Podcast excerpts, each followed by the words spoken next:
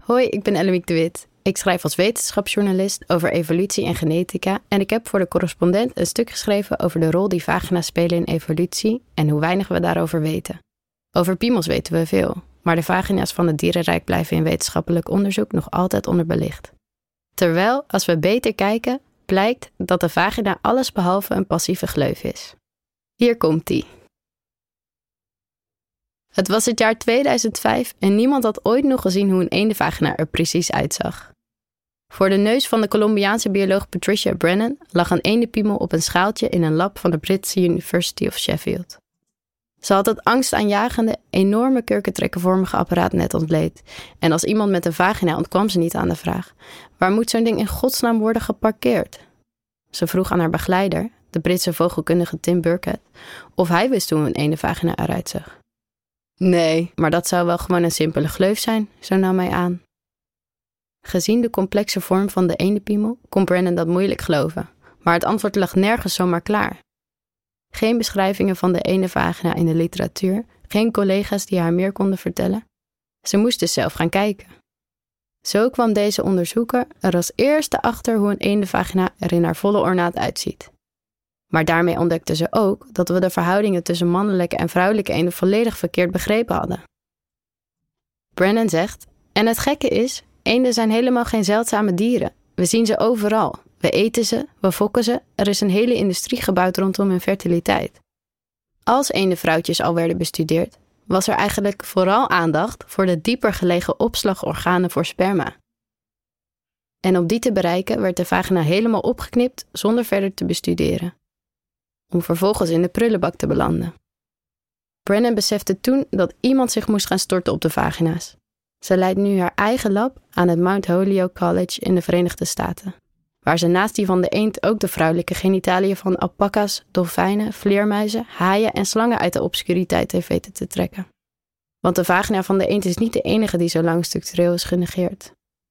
Overal in het dierenrijk blijven vagina's, vergeleken bij de piemels, nog altijd onderbelicht. Zonde, want daarmee lopen we fundamentele inzichten mis in de evolutionaire biologie. De genitaliën vallen onder de snelst evoluerende organen in het dierenrijk en reden dat je in dit gebied de grootste diversiteit tussen organismen vindt. En waar het onderscheid tussen de meest verwante soorten zich vaak als eerste ontvouwt. Maar als we de genitaliën van slechts een enkel geslacht onderzoeken en daarop onze evolutionaire theorieën baseren, zien we maar de helft van het verhaal. Daarbij blijft zo, onterecht, het idee heersen dat de vagina niks meer is dan een passieve gleuf. Waarmee weer de passieve rol aan de vrouw wordt toegeschreven, alsof het haar van nature toekomt. Terwijl vaak genoeg blijkt dat, als we beter kijken, de vrouwelijke organismen uiteindelijk de touwtjes in handen hebben. Oorspronkelijk lag Brennan's wetenschappelijk interesse helemaal niet bij de vagina's en focuste ook zij eerst op de penis. Ze wilde weten waarom een handjevol vogelsoorten een piemel hebben. Verreweg de meeste hebben die namelijk niet. Zowel mannetjes als vrouwtjes hebben in plaats daarvan een cloaca, een genitale opening. Sperma wordt overgebracht via een cloaca-kus, waarbij de twee openingen tegen elkaar aangelegd worden. De piemel is onder vogels in de loop der tijd weggeëvolueerd. Het orgaan is, om nog mysterieuze redenen, overbodig geworden. Maar een paar vogelsoorten, waaronder struisvogels, emus, ganzen en eenden, hebben er eentje behouden. De meeste spiraalvormig, waarbij de erectie bij binnenkomst van de vagina met een explosieve snelheid uit het lichaam komt gerold. Alsof je op een roltoeter blaast. Zo'n ding dat op kinderfeestjes al die herrie veroorzaakt. In 2005 leerde Brennan bij Burkhead Slap de fijne knipjes van het vogelgenitalië ontleden. En met het ontleden van de ene vagina bleek inderdaad dat het geen simpele gleuf was. Sterker nog, de geslachtsdelen van de twee seksen leken zo gevormd als reactie op elkaar. In de structuur van de ene vagina vond Brennan spiralende groeven, die net zo kronkelden als de piemel.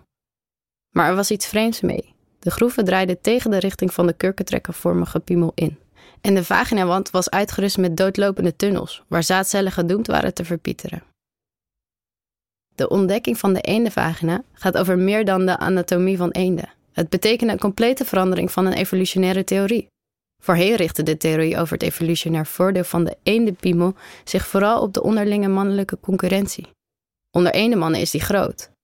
Bij de meeste eendensoorten kiest het vrouwtje een mannetje uit waar zijn heel broedseizoen mee samen blijft. Hij mag de vader van haar kuikens worden. Maar onder eenden zijn vaak meer mannetjes dan vrouwtjes beschikbaar. Dus veel van die mannetjes blijven onverkozen over. En omdat de gedwongen singles dat maar moeilijk kunnen accepteren, maken ze zich regelmatig schuldig aan seksueel overschrijdend gedrag. De wreedheid van de eend komt naar boven als de ongewilde mannetjes, vaak in groepjes om een vrouwtje heen zwermen om haar te belagen.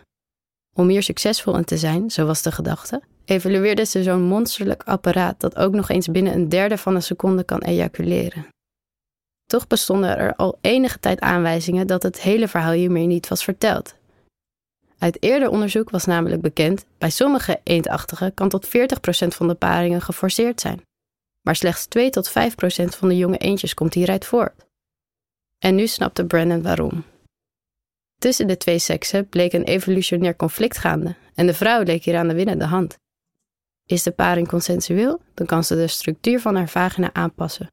En als het ware opensperren zodat de partner ongehinderd toegang krijgt. Is de paring geforceerd, dan houdt ze de structuur in antipiemelstand.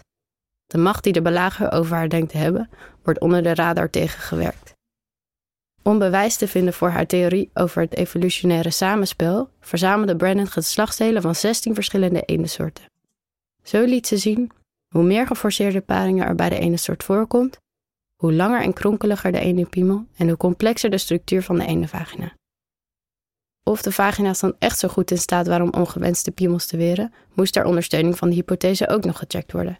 Hiervoor bood ze Brennan de kenmerken van de vaginale structuur in antipiemelstand dus die groeven in tegengestelde richting en doodlopende tunnels, na met een reeks glazen prothesen. Bij de mannetjes van de Californische eendboerderij die op het punt stonden een vrouwtje te bestijgen, werd hun beoogde sekspartner snel omgewisseld voor zo'n glazen namaakvagina. Zo zag Brennan dat 80% van de erecties in deze namaakvagina's onsuccesvol waren. Ze bleven steken in de haardspeldbochten van de groeven of klapten dubbel waardoor het uiteinde weer de richting van de ingang opwees.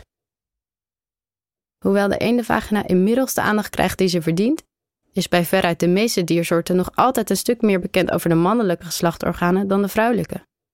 Hoe scheef onze kennis verdeeld is, werd in 2014 al eens in kaart gebracht door Malin A. King, verbonden aan de Zweedse Uppsala Universiteit. En haar collega's Marie Herberstein en Andrew Barron van de Australische Macquarie University in Sydney. Zij analyseerde 364 studies gepubliceerd tussen 1989 en 2013 met een focus op genitale evolutie en vonden dat hiervan bijna de helft alleen keek naar de mannelijke geslachtsdelen. Brennan kan zich hier nog steeds om verwonderen, zeker aangezien de lock-and-key-hypothese decennia lang een van de leidende hypothesen is geweest die de variatie in genitaliën zou verklaren. Volgens deze hypothese zou die uitgebreide variatie aan flitsende mannelijke genitaliën met al hun toeters en bellen zijn geëvalueerd zodat een mannetje en het vrouwtje van eenzelfde soort goed bij of in elkaar passen, zoals een sleutel en een slot. Zo voorkom je immers dat je energie verspilt aan het paren met ongeschikte partners. Brennan zegt, maar wat ik moeilijk te begrijpen vind, hoe kun je een hypothese testen over sleutels en sloten zonder ooit de sloten te bestuderen? Inmiddels weten we dat die sleutels lang niet altijd zo mooi in het slot passen. Ook al zijn de dieren van hetzelfde soort. Daar zijn eenden een goed voorbeeld van. In september dit jaar publiceerde evolutionair bioloog Darrell Orbeck, verbonden aan de Texas A&M University in de Verenigde Staten, een studie vergelijkbaar met die van Aking en vond dat er sinds 2013 weinig is veranderd. Tussen 2013 en 2022 zijn wel relatief meer studies uitgekomen die beide geslachten bestuderen. 59% Maar in de studies die kijken naar een enkel geslacht krijgen nog steeds de mannen overwegend meer aandacht. Met name onder zoogdieren en vogels. Hoewel er op het gebied van vagina-onderzoek nog veel terrein te winnen valt, kunnen we zeker zeggen dat het verkeerd is om aan te nemen dat alle vrouwelijke geslachtsdelen passief zitten te wachten tot het de finish bereikt. De eerste aanwijzingen voor de trucs die ze achter de hand houden doken op in de jaren 90 en 80. Vooral dankzij het werk van de grote genitalie-expert, de Amerikaanse entomoloog William Eberhard en enkele van zijn collega-biologen. Zij merkten op dat bij vrouwtjes die meerdere paringspartners hadden, de kans op vaderschap van een mannetje niet willekeurig was. Vaak bleek de kans groter voor een mannetje als hij iets deed om haar extra te plezieren. Bij de kraamwebspin bijvoorbeeld maken mannetjes die een partner voorzien van een nuptio-gift meer kans om nageslacht te produceren. Letterlijk vertaald is nuptio-gift een huwelijksgeschenk, vaak in de vorm van een lekker hapje. Bij de Dryomysa anilis, een klein vliegje, worden mannetjes die hun partner langdurig over de buik aaien vaker vader. En bij mannelijke ratten is de duur van de vrijpartij een factor. Ratten die sneller klaarkomen, maken minder kans op vaderschap. Eberhard en collega's schreven het toe aan het fenomeen cryptic female choice. Het vrouwtje zou met haar geslachtsorganen op cryptische, verborgen wijze keuzes kunnen maken op basis van haar voorkeuren voor bepaalde mannetjes. In 1995 publiceerde Eberhard het boek Female Control: Sexual Selection by Cryptic Female Choice, waarin hij de vormen van cryptic female choice beschreef die tot dusver bekend waren.